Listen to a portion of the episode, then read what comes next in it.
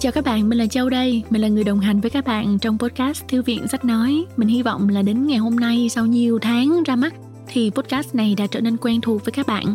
Mình cũng thấy là podcast uh, được lên hạng kha khá uh, từ sau uh, những ngày đầu tiên ra mắt. Tụi mình rất là vui vì điều này và cảm ơn các bạn rất là nhiều. Thông qua podcast này thì tụi mình cũng muốn mời các bạn uh, gia nhập vào gia đình Phonos là ứng dụng sách nói có bản quyền và nội dung âm thanh số tại Việt Nam tụi mình đang nỗ lực cố gắng mỗi ngày để đưa lên những đầu sách chất lượng nhất. À, không chỉ là từ nội dung mà còn là từ cách thể hiện.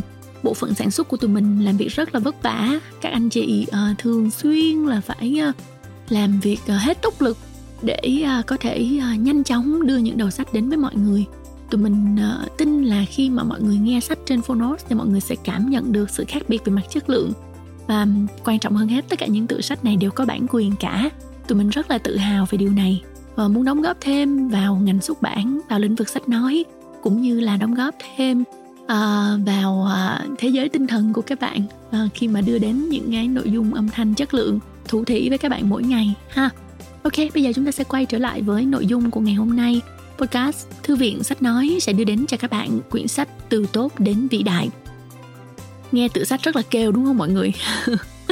ok à, bây giờ châu sẽ à, chia sẻ một vài thông tin mà châu à, có được từ cuốn sách cho các bạn nhé từ tốt đến vĩ đại của tác giả Jim Collins là cuốn sách quản trị kinh doanh kinh điển nha nằm trong số 20 tác phẩm có ảnh hưởng nhất trên thế giới về quản trị trong vòng 20 năm qua theo bình chọn của tạp chí Forbes toàn cầu. Cuốn sách đưa ra một mô hình để chuyển một công ty chỉ ở mức bình thường hay ở mức tốt thành một công ty vĩ đại bằng cách áp dụng con người kỷ luật suy nghĩ kỹ luật và hành động kỷ luật. Một công ty có thể xây dựng và tạo được sự đột phá phá vỡ rào cản ngăn mình đến với sự vĩ đại. Ok, châu nói vậy các bạn đã thấy hấp dẫn chưa? Nói chung đây là một cuốn sách kinh điển, một cuốn sách mà chúng ta nên tìm hiểu qua trong đời. Bây giờ chúng ta sẽ thử nghe chương 1 xem các bạn có thích không nhé nếu thích, các bạn có thể nghe trọn vẹn sách nói này trên ứng dụng phonos.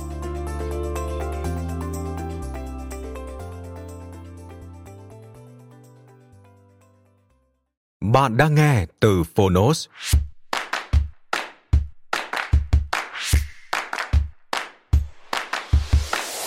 Từ tốt đến vĩ đại. Good to great. Tại sao một số công ty đạt bước nhảy vọt, còn các công ty khác thì không? Tác giả James Collins Người dịch Trần Thị Ngân Tuyến Độc quyền tại Phonos Nhà xuất bản trẻ là một trong những cuốn sách có giá trị dành cho giới kinh doanh được nói đến nhiều nhất và bán chạy nhất thế giới trong nhiều năm. Lời nói đầu Khi tôi đang gần kết thúc bàn thảo này, tôi thực hiện một cuộc chạy bộ theo con đường dốc đứng và đầy sỏi đá dẫn đến vực El Dorado Springs, gần nhà tôi tại Boulder, Colorado. Tôi dừng lại tại một điểm nghỉ chân quen thuộc, nhìn phong cảnh trên cao vẫn còn chìm trong màn tuyết mùa đông Lúc đó một câu hỏi không giống ai bỗng xuất hiện trong đầu tôi. Người ta phải trả tôi bao nhiêu tiền thì tôi mới chịu không xuất bản quyển sách từ tốt đến vĩ đại. Đây là một ý tưởng thú vị, nhất là sau khi tôi đã dành 5 năm để nghiên cứu và viết nên quyển sách này. Không phải là không có một con số đủ lớn để thuyết phục tôi bỏ qua quyển sách này. Nhưng khi tôi bắt đầu cân nhắc những con số hàng trăm triệu đô la, tôi thấy đã đến lúc phải quay về. Con số này không thể buộc tôi phải từ bỏ dự án. Tôi là một giáo viên thật sự. Vì vậy tôi không thể tưởng tượng mình có thể không chia sẻ những gì mình đã khám phá với những lớp sinh viên trên khắp thế giới. Và chính trong tinh thần học hỏi và chia sẻ này mà tôi muốn giới thiệu với các bạn quyển sách. Sau nhiều tháng ẩn mình như một tu sĩ, tôi rất muốn được nghe mọi người kể về những gì có thể áp dụng được cho bản thân họ và những gì không phù hợp. Tôi hy vọng bạn sẽ thấy những trang sách này có giá trị, và bạn sẽ quyết tâm áp dụng những gì đã học vào bất cứ điều gì bạn làm. Nếu không phải trong công ty, thì cũng là trong những công tác xã hội. Và nếu cũng không phải ở đó, thì ít nhất cũng là trong cuộc sống cá nhân của mình. Tác giả Jim Collins. Jim Collins, a aol com. Www jimcollins.com Boulder, Colorado, ngày 27 tháng 3 năm 2001. Chương 1 Tốt là kẻ thù của vĩ đại.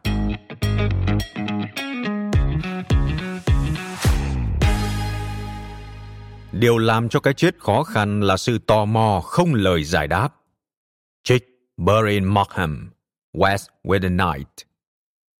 Tốt là kẻ thù của vĩ đại. Và đó là một trong những lý do chính giải thích vì sao có rất ít điều vĩ đại.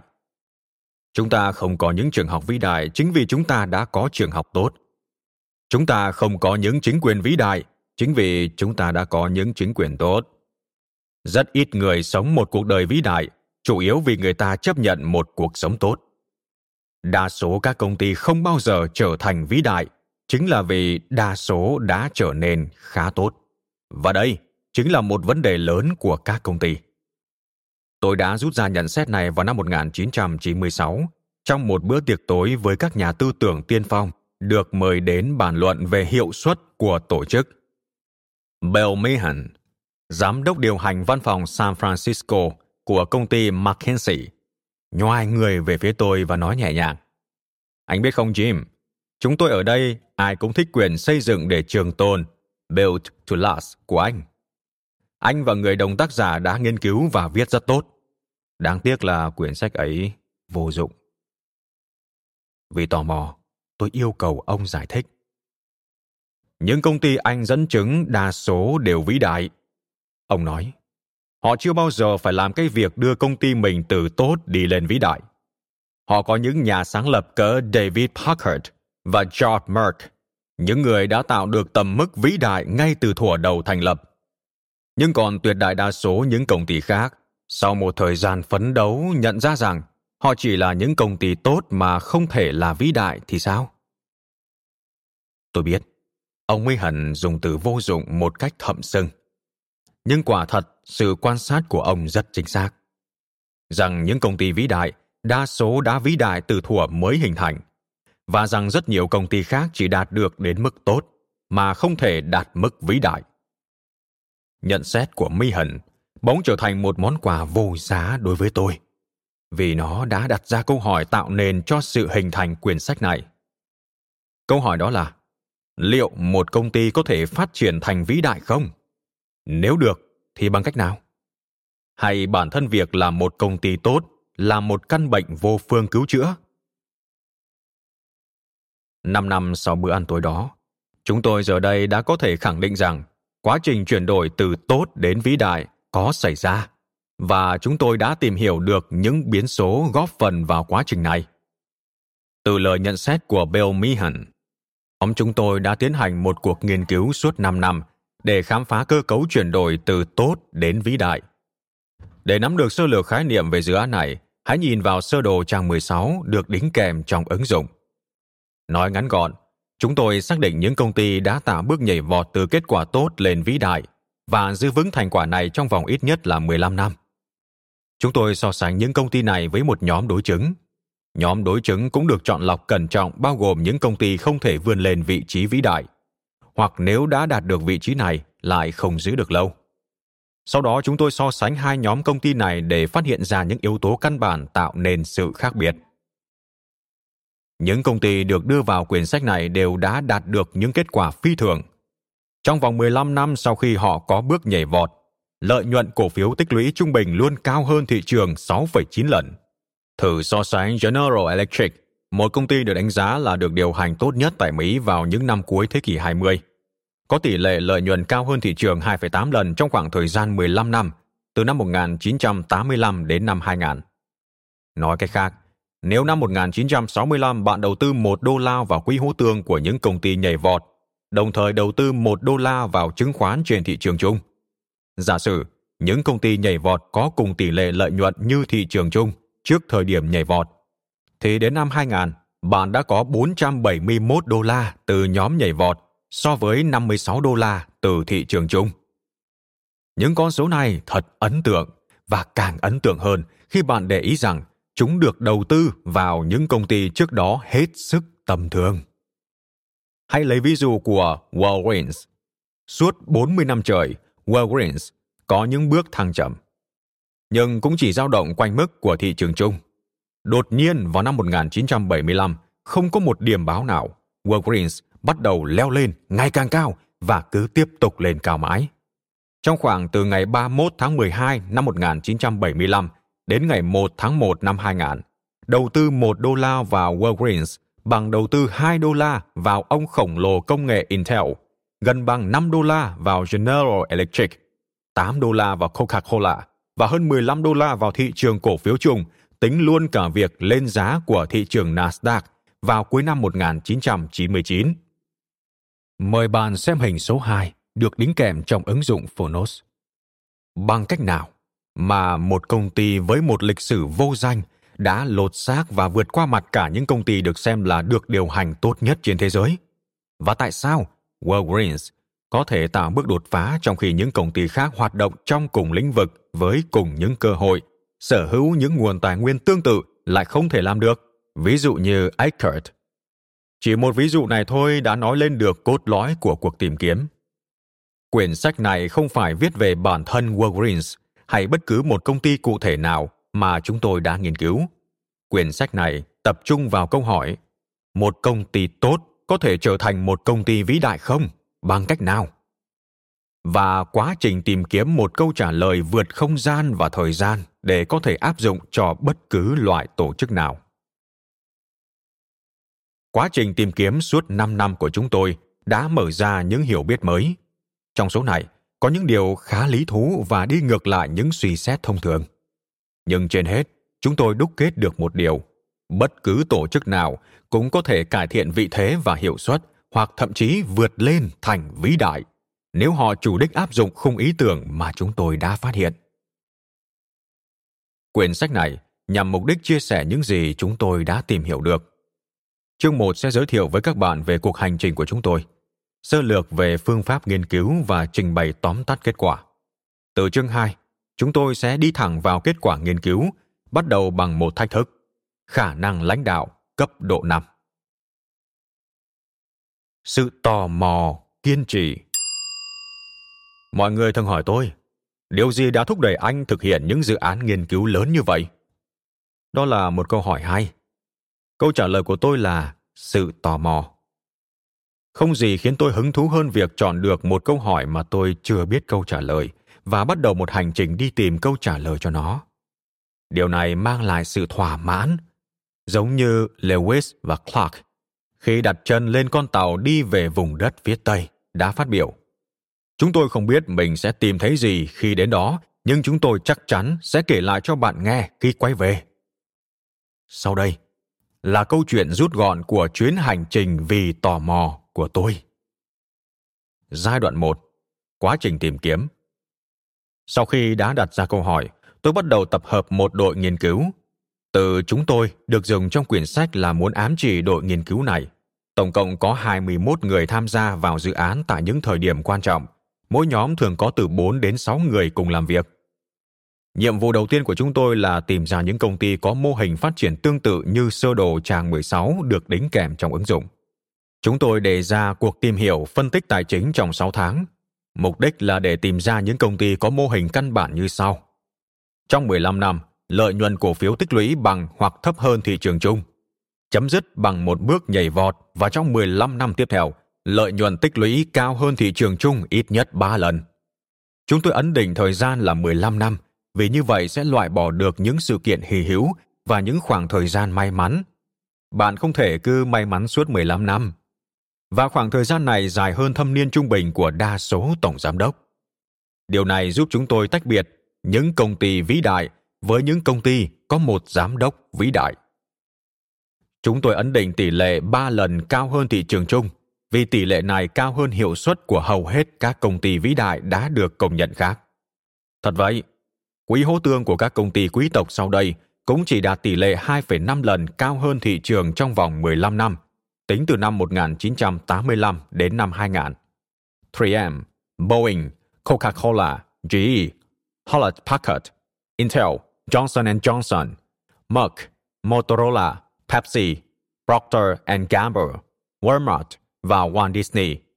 Vượt qua được những công ty này cũng không đến nỗi nào. Trong tổng số những công ty có tên trong danh sách Fortune 500 từ năm 1965 đến năm 1995, chúng tôi đã lọc ra được 11 công ty đáp ứng được các yêu cầu đề ra. Phụ lục 1A miêu tả chi tiết quá trình tìm kiếm của chúng tôi. Tuy nhiên, có vài điều cần lưu ý ở đây. Thứ nhất, công ty được chọn phải thể hiện mô hình phát triển độc lập với ngành mà nó đang hoạt động. Nếu cả một ngành công nghiệp có cùng mô hình phát triển như nhau, thì chúng tôi loại công ty này. Thứ hai, chúng tôi đã tranh luận liệu có cần phải thêm vào các tiêu chuẩn chọn lựa nào khác ngoài lợi nhuận cổ phiếu tích lũy, ví dụ như tầm ảnh hưởng xã hội hay chương trình chăm sóc nhân viên. Cuối cùng, chúng tôi quyết định chỉ giới hạn vào kết quả cổ phiếu, vì chúng tôi không thể đưa ra một phương pháp lựa chọn hợp lý và nhất quán đối với những yếu tố khác mà không bị thiên vị bởi ý kiến cá nhân. Ở chung cuối, tôi sẽ đi sâu vào mối quan hệ giữa giá trị tổ chức và việc giữ vững vị trí vĩ đại. Nhưng trọng tâm của cuộc nghiên cứu này vẫn là làm thế nào đưa một công ty tốt thành một công ty vĩ đại và bền vững. Thoạt tiền Chúng tôi rất ngạc nhiên bởi danh sách công ty được chọn. Ai dám nghĩ một công ty như Fannie Mae có thể vượt qua GE hay Coca-Cola? Ai dám nghĩ Walgreens vượt qua Intel? Thật khó có thể tìm được một danh sách nào đáng chán hơn. Ngay danh sách này đã cho chúng tôi một bài học đầu tiên. Đưa một công ty từ tốt đến vĩ đại là hoàn toàn có thể, ngay cả trong những trường hợp ít ngờ nhất. Những điều ngạc nhiên như thế này đã khiến chúng tôi phải đánh giá lại cách suy nghĩ của mình về một công ty vĩ đại. Mời bạn xem hình số 3 được đính kèm trong ứng dụng. Các điển hình tốt đến vĩ đại. Giai đoạn 2. Chọn đối trọng. Giai đoạn này chúng tôi đưa ra quyết định có thể nói là quan trọng nhất trong toàn bộ tiến trình nghiên cứu so sánh những công ty nhảy vọt với một danh sách được chọn lọc những công ty đối chứng. Câu hỏi đặt ra không phải là những công ty nhảy vọt có điểm gì chung, mà là những công ty nhảy vọt có điểm gì chung giúp họ vượt lên được những công ty đối chứng. Hãy lấy một ví dụ. Giả sử bạn muốn nghiên cứu nhờ đâu một vận động viên đoạt huy chương vàng tại Thế vận hội Olympics. Nếu bạn chỉ quan sát những vận động viên đoạt huy chương vàng, bạn sẽ nhận ra họ đều có huấn luyện viên. Nhưng nếu bạn nhìn vào những người cũng tham dự Thế vận hội nhưng chưa bao giờ đoạt huy chương, thì họ cũng có huấn luyện viên. Câu hỏi đặt ra là, điều gì tạo nên sự khác biệt giữa người đoạt huy chương và người chưa bao giờ đoạt huy chương? Chúng tôi chọn ra hai nhóm công ty đối chứng. Nhóm đầu tiên bao gồm những công ty cạnh tranh trực tiếp, tức là những công ty hoạt động trong cùng một ngành. Có cùng cơ hội, cùng nguồn tài nguyên, nhưng không tạo ra được bước nhảy vọt. Phụ lục 1B miêu tả chi tiết quá trình chọn lựa. Nhóm thứ hai bao gồm những công ty ngắn ngày, tức là những công ty cũng tạo ra được bước nhảy vọt nhưng không thể giữ được quỹ đạo này. Mục đích là để trả lời cho câu hỏi về tính bền vững. Mời bạn xem thêm phụ lục 1C. Tổng cộng, chúng tôi chọn ra được 28 công ty, 11 công ty nhảy vọt, 11 công ty cạnh tranh trực tiếp và 6 công ty ngắn ngày. Mời bạn xem hình số 4 được đính kèm trong ứng dụng, danh sách toàn bộ các công ty. Giai đoạn 3. Khám phá bí mật. Giai đoạn này chúng tôi tập trung nghiên cứu chi tiết từng trường hợp. Chúng tôi thu thập tất cả những bài viết đã đăng liên quan đến 28 công ty này. Có những bài được đăng cách đây hơn 50 năm. Chúng tôi mã hóa tất cả những dữ liệu này vào các đề mục khác nhau. Ví dụ như chiến lược, công nghệ, lãnh đạo, vân vân. Sau đó chúng tôi phỏng vấn cấp điều hành của các công ty nhảy vọt, những người đã nắm giữ các vị trí trọng yếu trong giai đoạn chuyển đổi. Chúng tôi cũng thực hiện những phân tích định tính và định lượng về những vấn đề từ sát nhập đến mức lương thường của lãnh đạo, từ chiến lược hoạt động đến văn hóa doanh nghiệp. Từ vấn đề cắt giảm nhân viên đến phong cách lãnh đạo, từ các chỉ số tài chính đến tỷ lệ thôi việc của cấp điều hành.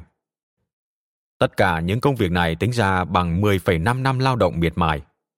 Chúng tôi đã đọc và mã hóa 6.000 bài báo, thu thập hơn 2.000 trang phỏng vấn và tạo ra 384 triệu byte dữ liệu vi tính. Xem phụ lục 1D về chi tiết những phân tích và hoạt động của chúng tôi. Chúng tôi so sánh nỗ lực nghiên cứu của mình cũng giống như tìm hiểu cái hộp đen. mỗi bước đi lại mở thêm ánh sáng về cơ cấu hoạt động của tiến trình nhảy vọt từ tốt đến vĩ đại. Mời bạn xem hình số 5 được đính kèm trong ứng dụng. Sau khi có dữ liệu, chúng tôi thực hiện một loạt những buổi thảo luận định kỳ hàng tuần giữa các nhóm. Đối với mỗi một công ty trong số 28 công ty đã chọn, chúng tôi lần lượt đọc các bài báo, bài phân tích, bài phỏng vấn và các đề mục đã mã hóa. Tôi sẽ trình bày với các đồng nghiệp trong nhóm về một công ty nào đó, đưa ra những kết luận sơ khởi và đặt ra những câu hỏi. Sau đó chúng tôi sẽ tranh luận, tranh cãi, đập bàn, lên giọng với nhau, rồi lại hạ nhiệt, ngồi ngẫm nghĩ, rồi lại tranh luận, rồi lại ngẫm nghĩ, thảo luận, đặt câu hỏi, giải quyết vấn đề và lại tranh luận để xem thế này là thế nào. Các bạn cần phải biết rằng, những khái niệm chúng tôi đưa ra trong quyển sách này đều dựa trên những đúc kết thực tế từ khối thông tin chúng tôi thu thập. Chúng tôi không đưa ra một giả thuyết trước rồi sau đó đi tìm thông tin để minh chứng cho nó. Chúng tôi chọn đưa ra lý thuyết theo cách suy diễn từ một cái nền vững chắc, dựa trên cơ sở những bằng chứng thực tế. Xét cho cùng, phương pháp của chúng tôi là một quá trình so sánh có hệ thống những công ty nhảy vọt với những công ty khác và luôn tìm hiểu xem đâu là điểm khác biệt. Chúng tôi cũng nhấn mạnh đến những con chó không sủa. Nếu bạn đã đọc qua chuyện về Sherlock Holmes, cuộc phiêu lưu của ngọn lửa bạc, trong đó Holmes đã xác định hành động kỳ lạ của con chó trong đêm chính là đầu mối. Con chó không sủa, theo Holmes, là một hành động kỳ lạ, và như vậy có nghĩa là nghi phạm chính phải là một người quen. Tương tự, trong cuộc nghiên cứu của chúng tôi, những gì chúng tôi không tìm ra, tức là những con chó chúng tôi tưởng sẽ sủa nhưng lại không, đưa đến những đầu mối rất quan trọng. Khi chúng tôi bắt đầu bước chân vào chiếc hộp đen và lần lượt bật từng công tắc đèn, những gì chúng tôi không tìm thấy cũng hết sức thú vị như những gì đã tìm thấy. Ví dụ như, một, những nhà lãnh đạo tầm cỡ được thuê từ bên ngoài vào có mối quan hệ ngược chiều với việc đưa công ty từ tốt lên vĩ đại. 10 trong số 11 vị tổng giám đốc các công ty nhảy vọt được đề bạt lên từ bên trong công ty. Trong khi đó, những công ty đối chứng thuê tổng giám đốc từ bên ngoài 6 lần nhiều hơn. 2. Chúng tôi không tìm thấy mối liên hệ giữa chế độ lương thưởng của cấp lãnh đạo với quá trình nhảy vọt từ tốt lên vĩ đại. Giả thiết rằng chế độ lương thưởng của cấp lãnh đạo là một yếu tố quan trọng đối với hiệu suất công ty không được thể hiện qua các dữ liệu thu thập 3. Chiến lược không thôi chưa đủ tạo nên sự khác biệt giữa công ty nhảy vọt với công ty đối chứng. Cả hai nhóm công ty đều có những chiến lược hợp lý và chúng tôi không tìm thấy bằng chứng nào cho thấy công ty nhảy vọt dành nhiều thời gian để thực hiện việc hoạch định chiến lược lâu dài hơn những công ty đối chứng. 4. Những công ty nhảy vọt không chỉ đặt mục tiêu phải làm gì để trở thành công ty vĩ đại, họ còn chú trọng vào cả những gì không được làm lẫn những gì phải ngừng làm. 5. Công nghệ và những thay đổi do công nghệ mang lại không giúp gì cho việc kích hoạt quá trình chuyển đổi từ tốt lên vĩ đại. Công nghệ có thể giúp quá trình chuyển đổi diễn ra nhanh hơn, nhưng công nghệ không phải là nguyên nhân dẫn đến việc chuyển đổi. 6. Việc sát nhập hay mua lại công ty cũng không có vai trò gì trong việc kích hoạt quá trình chuyển đổi. Hai công ty tầm thường kết hợp với nhau không thể tự nhiên trở thành một công ty vĩ đại. 7 công ty nhảy vọt không quá chú trọng việc quản trị thay đổi động viên nhân viên hay tạo ra sự đồng bộ những vấn đề này sẽ tự động được giải quyết khi được đặt trong tình thế thích hợp 8. Công ty nhảy vọt không tạo ra những sự kiện, chương trình, đặt tên tuổi, khẩu hiệu, vân vân để đánh dấu sự chuyển đổi. Thực tế là nhiều công ty còn không nhận thức hết được quy mô tại thời điểm chuyển đổi. Họ chỉ nhận ra sau này khi nhìn nhận lại.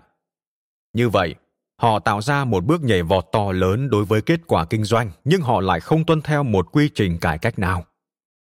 9. Công ty nhảy vọt đa số không hoạt động trong những ngành công nghiệp lớn. Thực tế một số còn hoạt động trong những ngành công nghiệp rất tệ. Chúng tôi cũng không tìm thấy một ví dụ nào về một công ty được may mắn đặt trên đỉnh của hỏa tiễn khi nó được phóng lên. Vĩ đại không phải là kết quả của may mắn vĩ đại là kết quả của sự chọn lựa có nhận thức.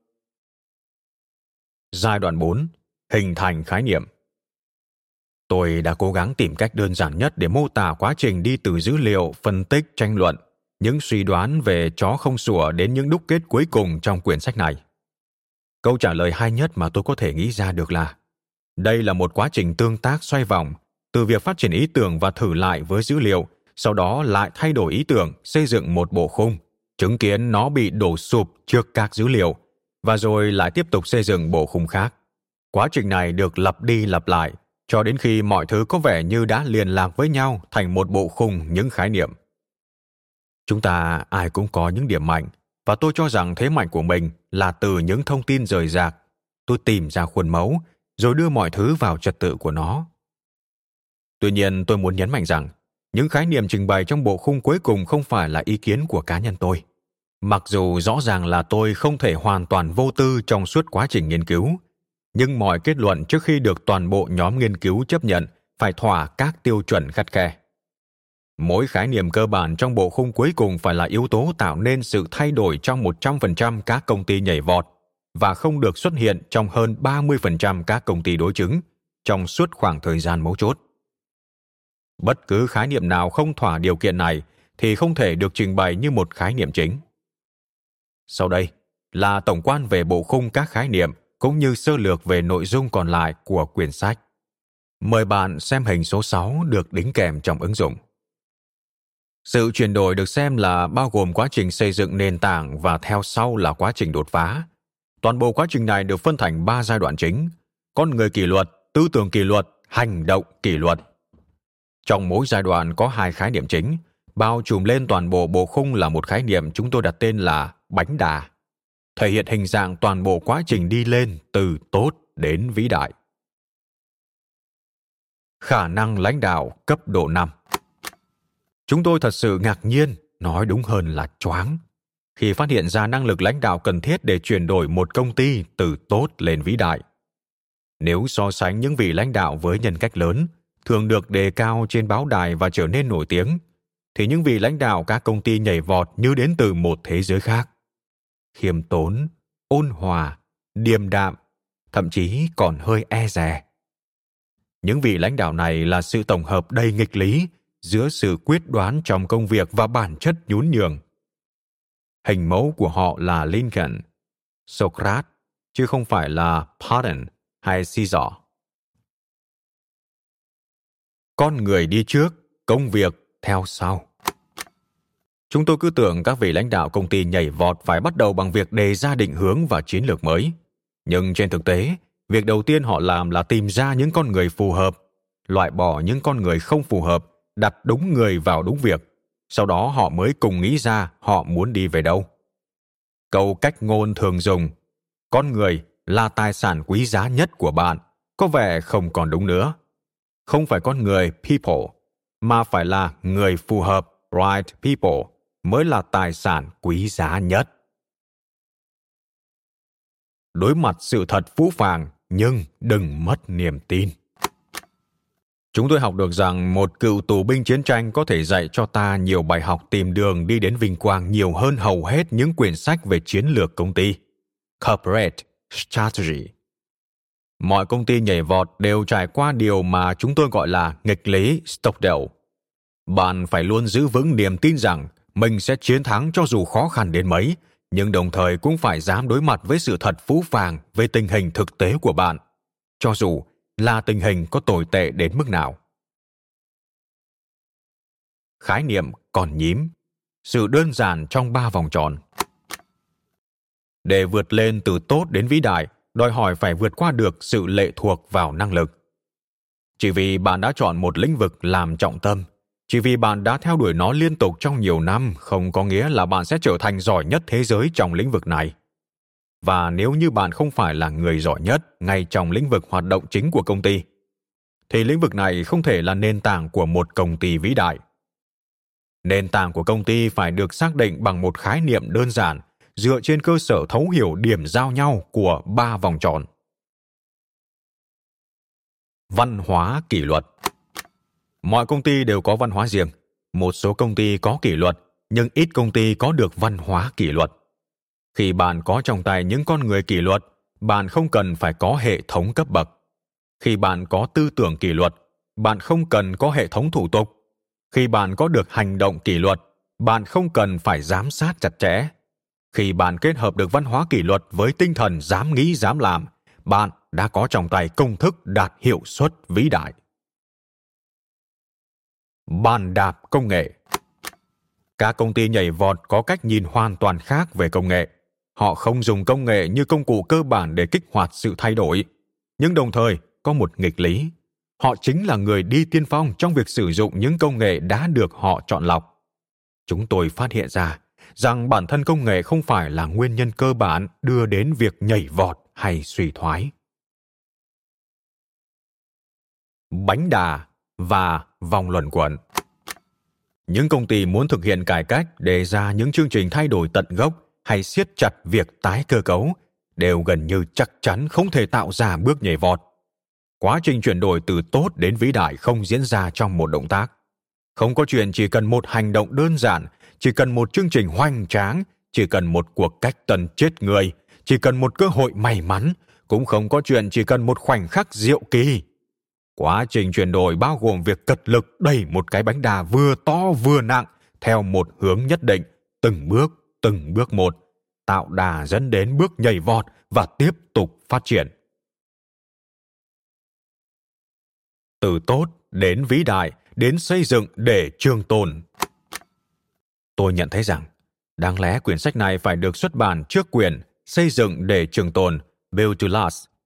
Quyển sách này chỉ ra cách làm thế nào đưa một công ty tốt phát triển thành một công ty vĩ đại và bền vững.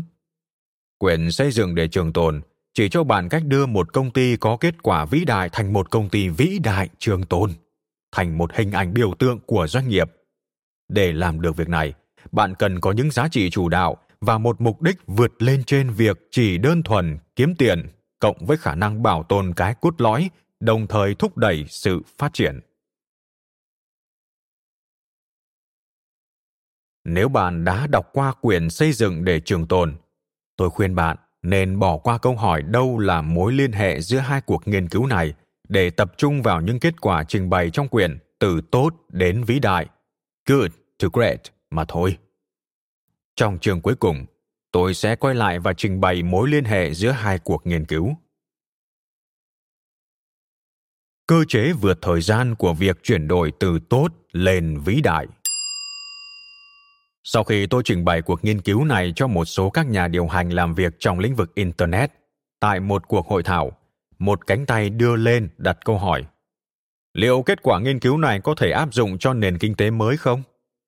Liệu chúng tôi có phải từ bỏ hết những ý tưởng cũ và bắt đầu lại từ đâu không? Đây là một câu hỏi hoàn toàn hợp lý, vì chúng ta đang sống trong một giai đoạn với nhiều biến chuyển lớn. Câu hỏi này rất thường được đặt ra cho tôi. Vì vậy, tôi muốn trả lời ngay từ đầu, trước khi đi vào phần nội dung chính của quyển sách. Thế giới đang thay đổi và sẽ còn tiếp tục thay đổi. Nhưng điều này không có nghĩa là chúng ta dừng mọi nỗ lực tìm kiếm những quy luật vượt thời gian hãy thử nghĩ xem. Trong khi các ứng dụng cơ khí vẫn liên tục thay đổi và phát triển, thì các định luật vật lý vẫn không thay đổi. Tôi muốn các bạn nhìn nhận công việc của chúng tôi như một quá trình tìm kiếm những nguyên lý vượt thời gian.